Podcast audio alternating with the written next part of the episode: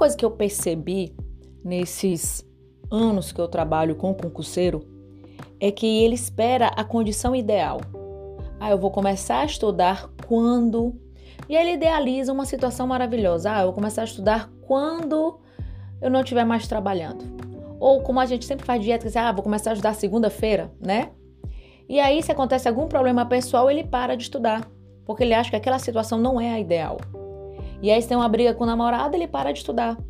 Se tem uma briga com a família, para de estudar. Se bater o carro, para de estudar. Se está chateado por alguma questão pessoal ou profissional, para de estudar. Então é como se sempre criasse um cenário de perfeição como condição essencial para estudar. E se eu te disser que mesmo não existindo a condição ideal, você tem que estudar, porque não existe essa condição ideal.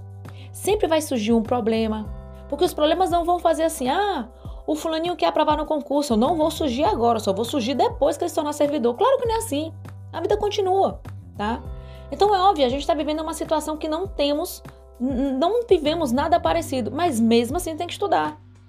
E aproveitar agora que você tem mais tempo. Se você já era concurseiro profissional, que se dedicava exclusivamente para o estudo, você já tinha seu dia praticamente era o mesmo. Talvez agora tenham mais pessoas dentro de casa, né? Se você é um concurseiro que também trabalha, você agora está tendo justamente aquela oportunidade que você queria. Ah, jornalista, é porque agora não dá, a ansiedade toma conta. É porque você está esperando a condição ideal. E se essa condição ideal eu tenho a certeza que não existe. Não existe ninguém que esteja estudando para concurso e não tenha nenhum problema, zero problemas.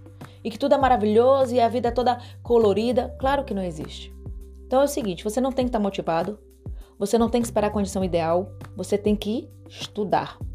E conte sempre comigo.